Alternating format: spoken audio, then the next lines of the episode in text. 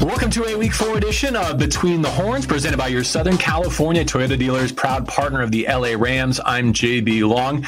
And division play opens up this week in Inglewood. We say good morning to Maurice Jones Drew. MJD, how cool is it that for the second week in a row, the NFL's only undefeated matchup is at the Rams house? Uh, I love it, JB. I, I, I love last week. We it was a great experience. I think this week will be even better because it's divisional play. Two opponents that know each other very well, and let's see how the Cardinals are able to respond with all the new pieces that have played well for them over the last couple weeks. Yeah, 3 0 Arizona arriving in Los Angeles. And I know DeMarco Farr on weeks where the Rams play Kyler Murray has trouble sleeping, right? It's the old defensive lineman and you. How, how to rush someone of his skill set. How did you know that? I, I, I tossing and turning all night. I, I, don't watch Kyler Murray video before you go to bed if you're an old D lineman. Yeah, uh, tough. Uh, this is the matrix at quarterback. Um, he finds a way to disappear, reappear, throw the ball down the field, and he's got a pretty good receiver uh, that can kind of feel him on the field. So yeah, it's a, it's going to be a nightmare. But this is fun. But I want to caution people, all Rams fans, and I told Sean McVay this. You know this, JB. The title does not change hands after week three. Uh, so you beat Tampa, you beat the defending champs, a long way to go. Now, guess what? You're Arizona's big game, so it only gets better from here. Yeah, a lot of love this uh, week for Matthew Stafford, for Cooper Kupp, who is the NFC Offensive Player of the Month for September. Let's meet the uh, fourth member of our panel today. We're pleased to have for the first time NFL Network analyst Brian Baldinger. You know his uh, breakdowns from at Baldy NFL on Twitter. Did a great one on the Rams win over the Tampa Bay Buccaneers this past week. If you haven't found it yet, check it out on YouTube or his social pages. Brian, thank you for joining us. It's good to be with uh, you, JB, and, and two of my uh, good friends, longstanding friends, DeMarco and Mo over there. Man, it's good to be with you guys. All right, so let's start with this. It is the outset of NFC West play. Many of us feel like it's the best division in football. So, in a word or a phrase, Dinger, the NFC West is what? Fill in the blank. I mean, it's just a wild, wild west. You know, I mean, it's it's wide open football. It's fast break football. Uh, the Lakers of the 80s would enjoy, you know, the way this game is being played right now. And so you better be able to defend or at least get stops. I mean, that's what, you know, that's what we saw last week in at SoFi with the Rams. They got some stops against a hot quarterback and a and a good offense. And however you do it, you know, like whatever you got to do to try to keep them out of the end zone. That's the challenge this week and probably going down down the road for quite a while the whole season. DeMarco, how would you fill in that blank? The NFC West is what? the SEC, the, the best division in football. I mean, really, when you think about it, it is it is tough from top to bottom, and I think we thought this this division had a chance to be that once Matthew Stafford came on board with the Rams, and we're seeing that offensive success. Russell Wilson in Seattle is always a problem, an MVP candidate, and we always said if Arizona uh, could get it right at quarterback, and Kyler Murray could kind of let the game slow down and come to him, they're going to be dangerous. Here they are at 3 and 0, and San Francisco is always a snootful. So, yeah, uh, this is a, a, a, tough division. It's going to cannibalize each other. Uh, but uh, I think from the top down in the NFC, you'd have to stop with these, these four teams coming out from the West. MJD? I guess going with the whole Wild Wild West, I guess you call the NFC uh, West coaches Billy the Kid and then the old gunner at Pete Carroll. A bunch of young minds that are very innovative find ways to, to kind of run a very similar offense. Um, as we talk about Arizona, what they have there with with uh, Kingsbury and the air raid offense and throw the ball around the yard, then Kyle Shanahan and what he's able to do with his running game from what his dad uh, kind of created in Denver. Then obviously Kyle, uh, not Kyle Shanahan, but Sean McVay with with his offense. These young coaches, and then you have the old goat, Pete Carroll, still trying to win it, playing defense around the ball, which isn't working for him. But it again, you're talking about a really good uh, division that we thought was going to be really good three years ago, right? Mm-hmm. And, and it kind of came to fruition. All the moves and the competition is at a high level. So I mean, I'm excited to see what this is going to look like. Right? We've been waiting, like Demarco said, we've been waiting for Arizona. They've been on the brink of doing something uh, really good for a long time. Now it's here. Now it's time to see if they can play. I'm going to go with the NFC West is still up for grabs, even with Seattle taking a couple early losses. They go to San Francisco this week, then spin it around for a Thursday night home game against the Rams. I think these next two weeks, the first NFC West head to head games, are going to tell us a whole lot. Uh, MJD, back to you for Rams and Cardinals, a matchup of 3 0 teams. Who does it mean more to in terms of their ultimate goals? Oh, uh, for me, I think it means more to the Cardinals in this situation. And your ultimate goal. Think about this. I've only I've been a part of teams where we played the Colts, you know, um, and we couldn't beat them. Right? The Colts beat us six straight times, seven straight times, ten straight times.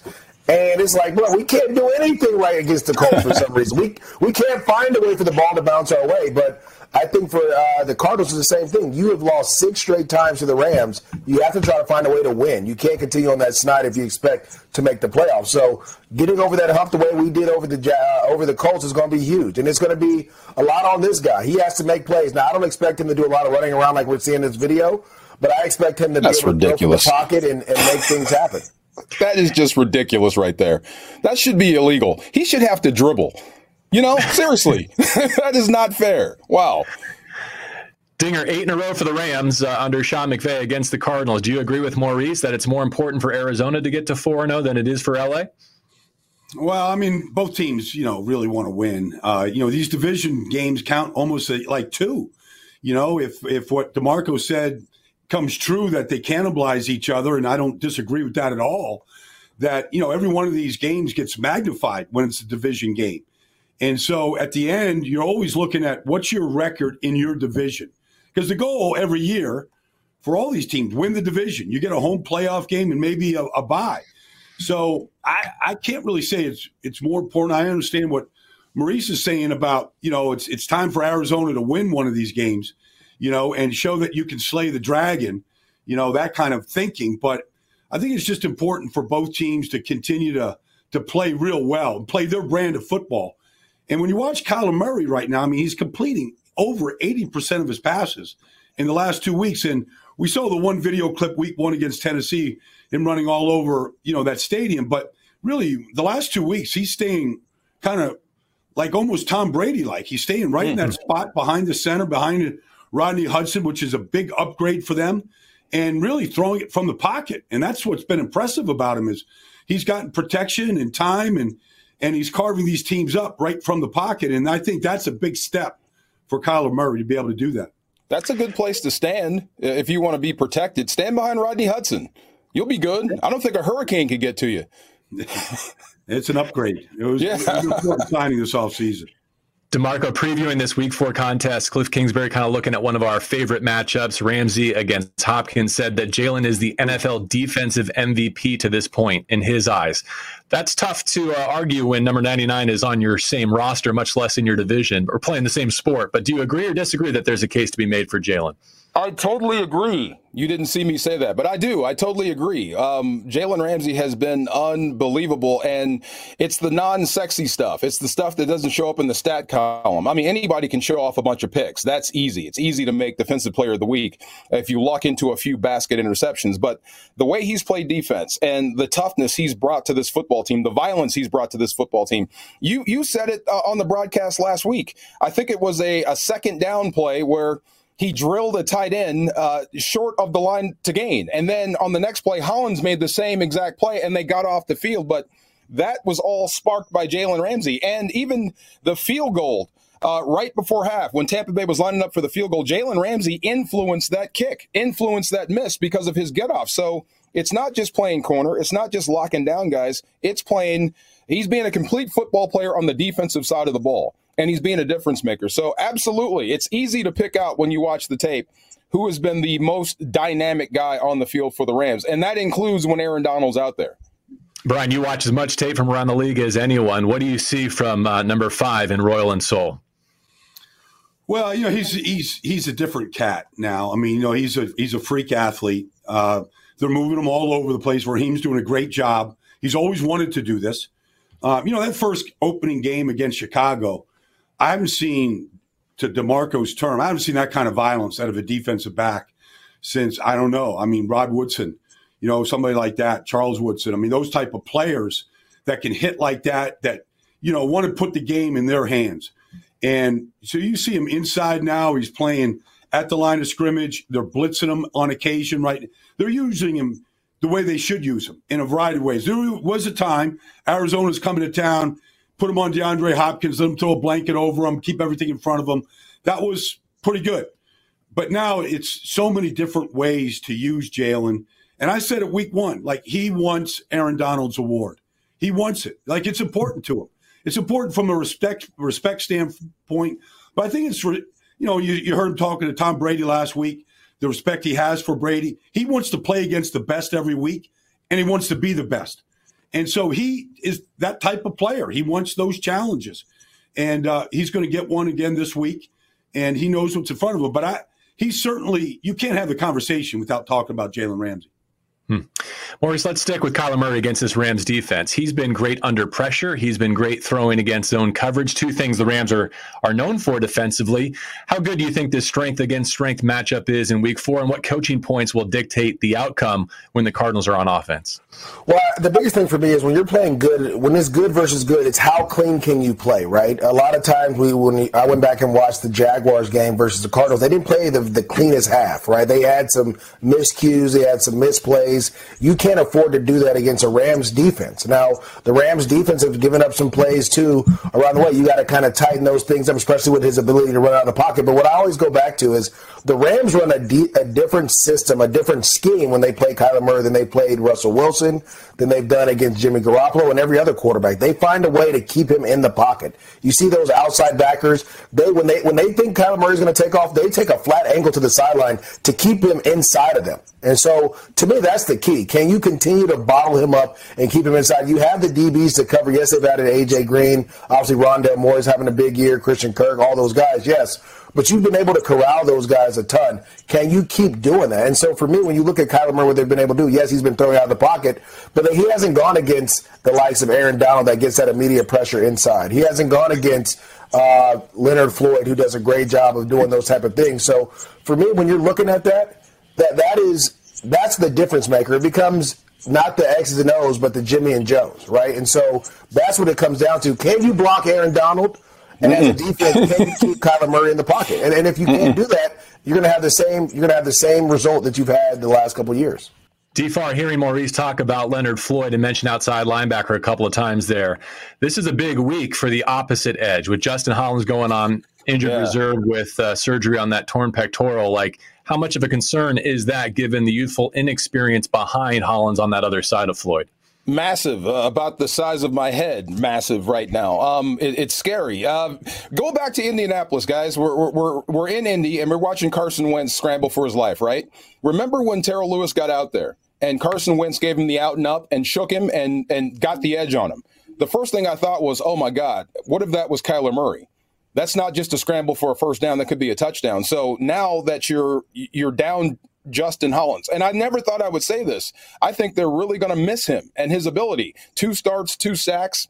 I think he was on his way to having a pretty good season, maybe a 10 sack year, uh, a, a, Neil Smith type year. Uh, Brian, remember those? Stand there with a net and catch every quarterback that ran away from uh, from Derrick Thomas. But yeah. Uh, same thing. So they're going to miss Justin Hollins out there. So Terrell Lewis, versus Kyler Murray is a is a scary prospect.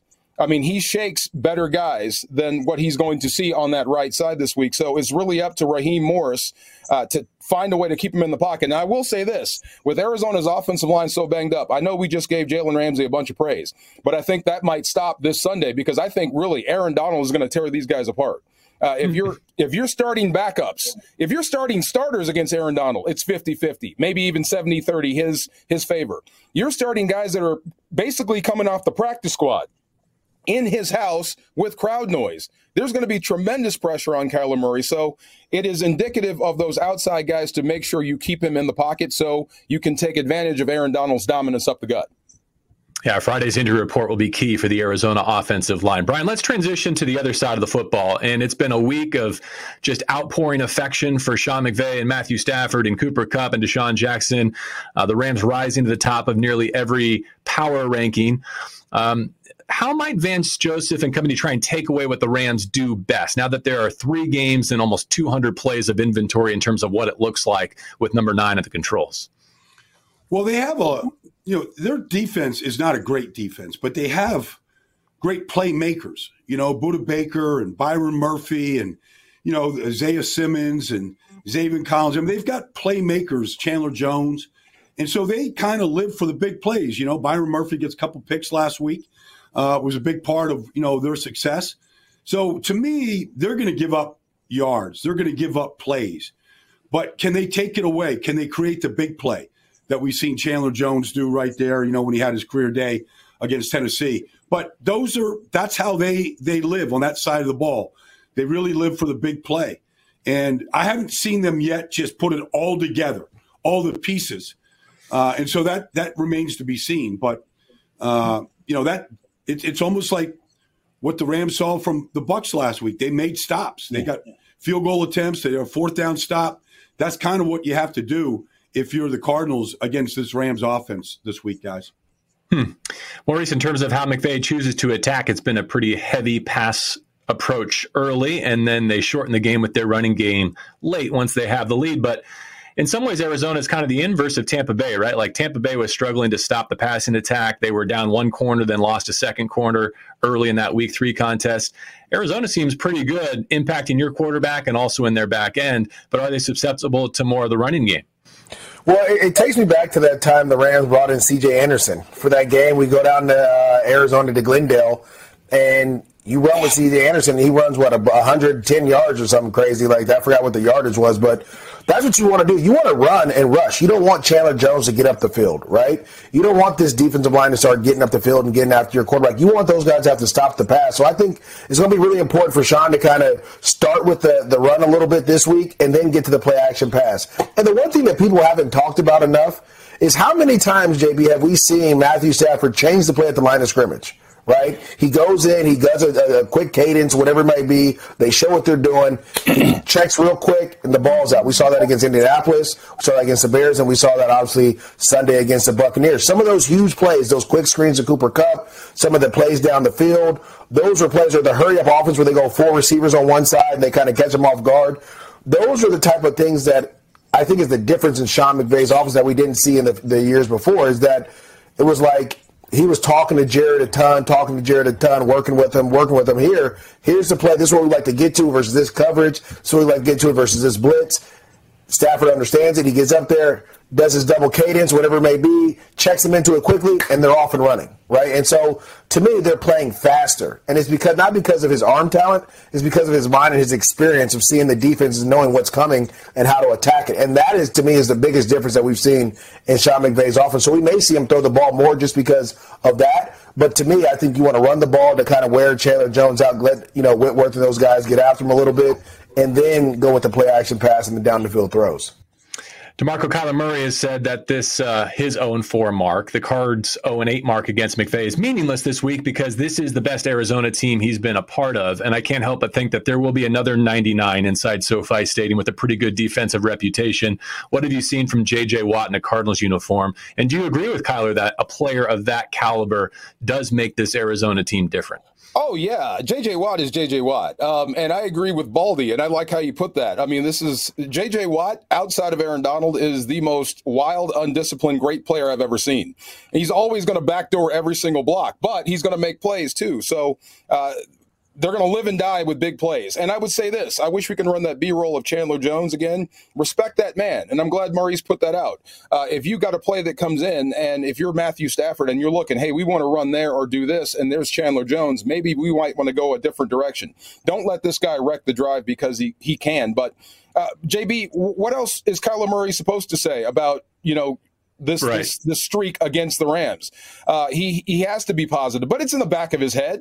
Uh, you could remember when we were down there last season when he got hurt and he came back to the field and we were all wondering, are you going to come back out and play or are you going to sit on the sidelines and just watch? So there was some indecision there. They were trying to protect him a little bit. So, yeah, it's in the back of their heads. No one wants to get beat by the same team over and over and over again. The San Francisco 49ers did that to me for years. It drives you nuts. Of course, you want to win, but you have to keep an even keel. But the realities are you're coming here. They still have Aaron Donald. They've got Jalen Ramsey.